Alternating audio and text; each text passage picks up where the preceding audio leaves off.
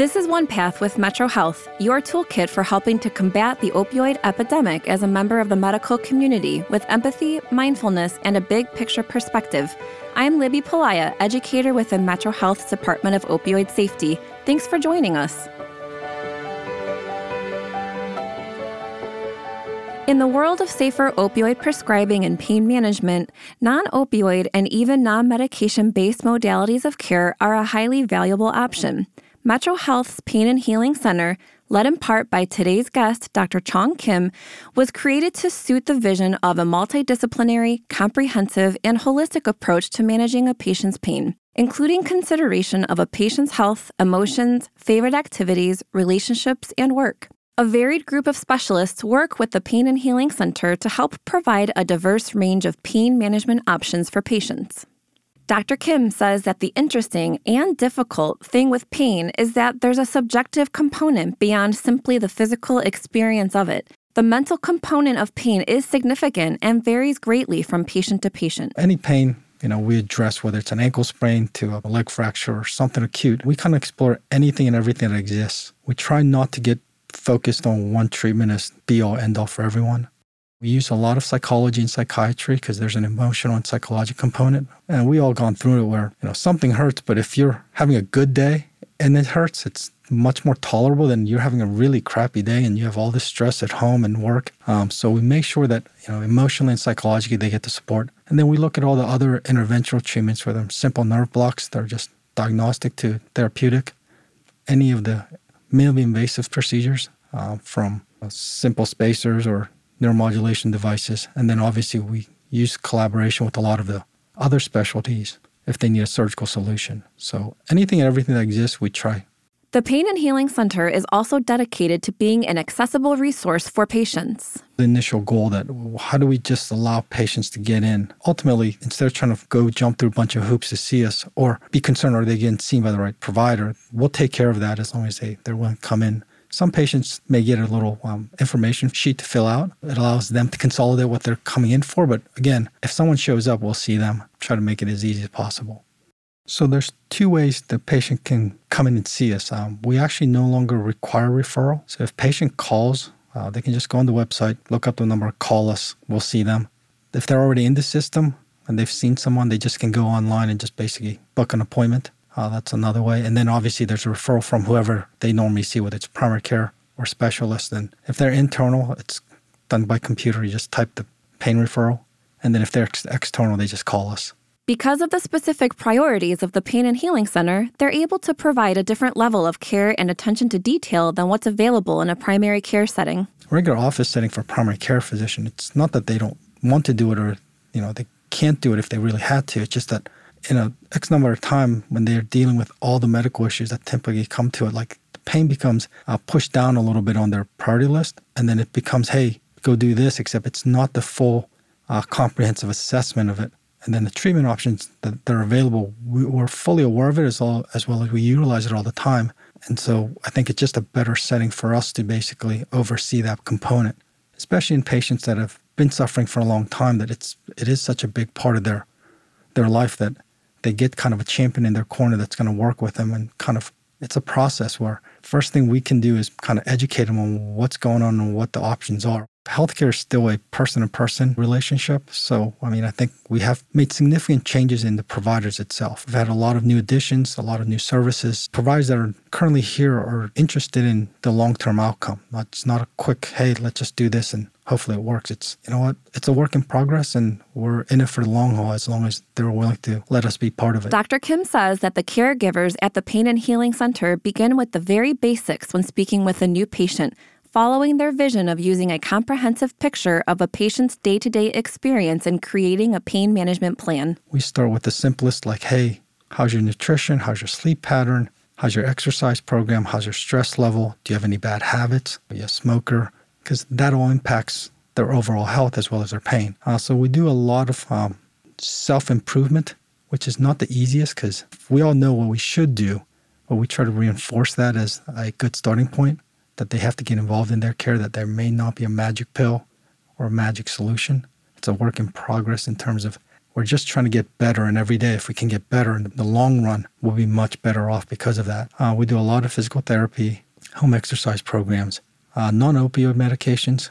Uh, we try to kind of go into a mode where opioids may be appropriate for certain situations, but over the past you know 30 years, we've seen that it doesn't really work for everybody, and it's definitely not something that doesn't come with significant risks. No matter what level of pain a patient is dealing with, if opioids are going to be used, they have to be used in the right manner and with all precautions built in to prevent a negative outcome. The Pain and Healing Center pays a lot of attention to mindful opioid use.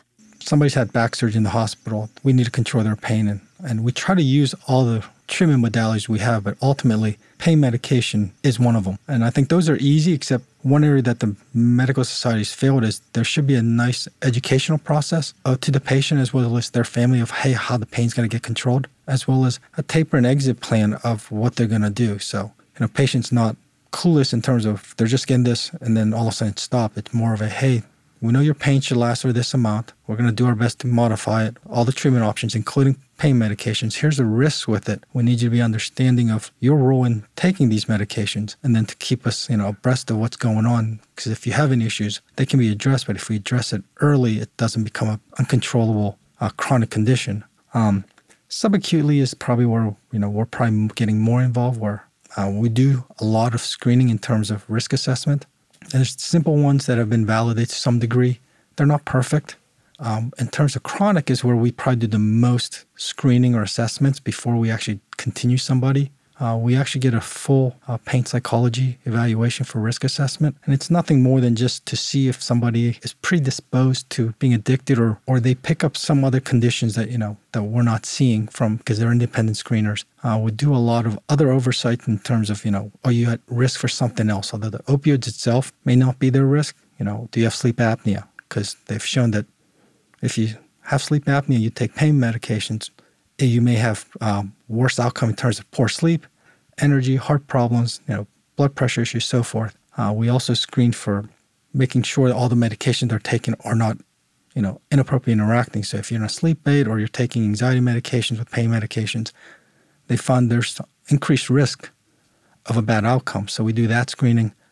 And then we do just simple things like, you know, your or your energy low because you have hormone problem secondary to you being on chronic opioids? So there's a lot of screening we do in a chronic setting, but acutely, I think um, we don't do as much because we just have to address the acute pain issue. Dr. Kim shared that he believes the goals of the Department of Opioid Safety and those of the Pain and Healing Center go hand in hand. I think for a while, people always wondered if it was an issue, and and I think, in my opinion, um, it's actually the opioid safety really supports us in what we're trying to do, and we support them in what they're trying to do because we know pain's an issue. We know opioids have been a big part of the treatment algorithm, probably too much and maybe inappropriately.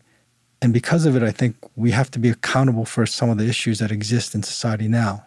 As we approach the pain and treatment of pain in a different manner, and that's why we, you know, a while back I said we're trying to get involved in the acute pain component because that may be all it needs for somebody to do inappropriately or do poor follow up for us to lose control of a patient that should not have gone that and they had nothing to do with it. It just that's the way they were physiologically were just genetically made up. Perhaps the most important aspect of the Pain and Healing Center is its dedication to being an ever evolving and ever improving entity.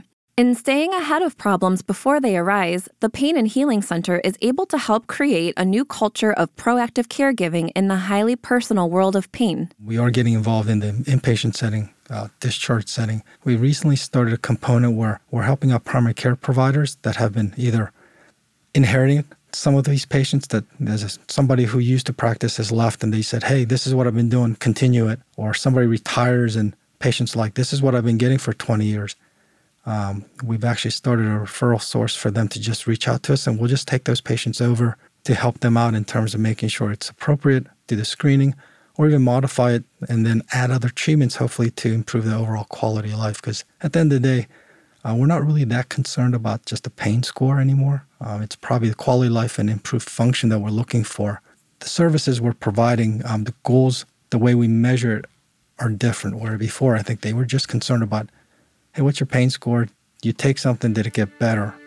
And we found that it's all subjective or it's not as relevant if you're not experiencing the improvement in terms of what you're living as. So that's what we're working on.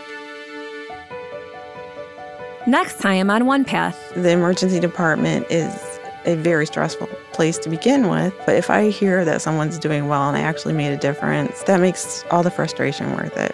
We look into the world of emergency department medical assisted treatment. One Path with Metro Health is a production of Evergreen Podcasts, produced, written, and engineered by Hannah Ray Leach and mixed by Sean Rule Hoffman. Special thanks to Mike Tobin, Carolyn Tobian, Joan Papp, Joya Riff, and the entire Department of Opioid Safety in making this show possible. You can learn more about OnePath, access opioid safety resources, and get connected with our team at onepathpodcast.com. Thanks for joining us.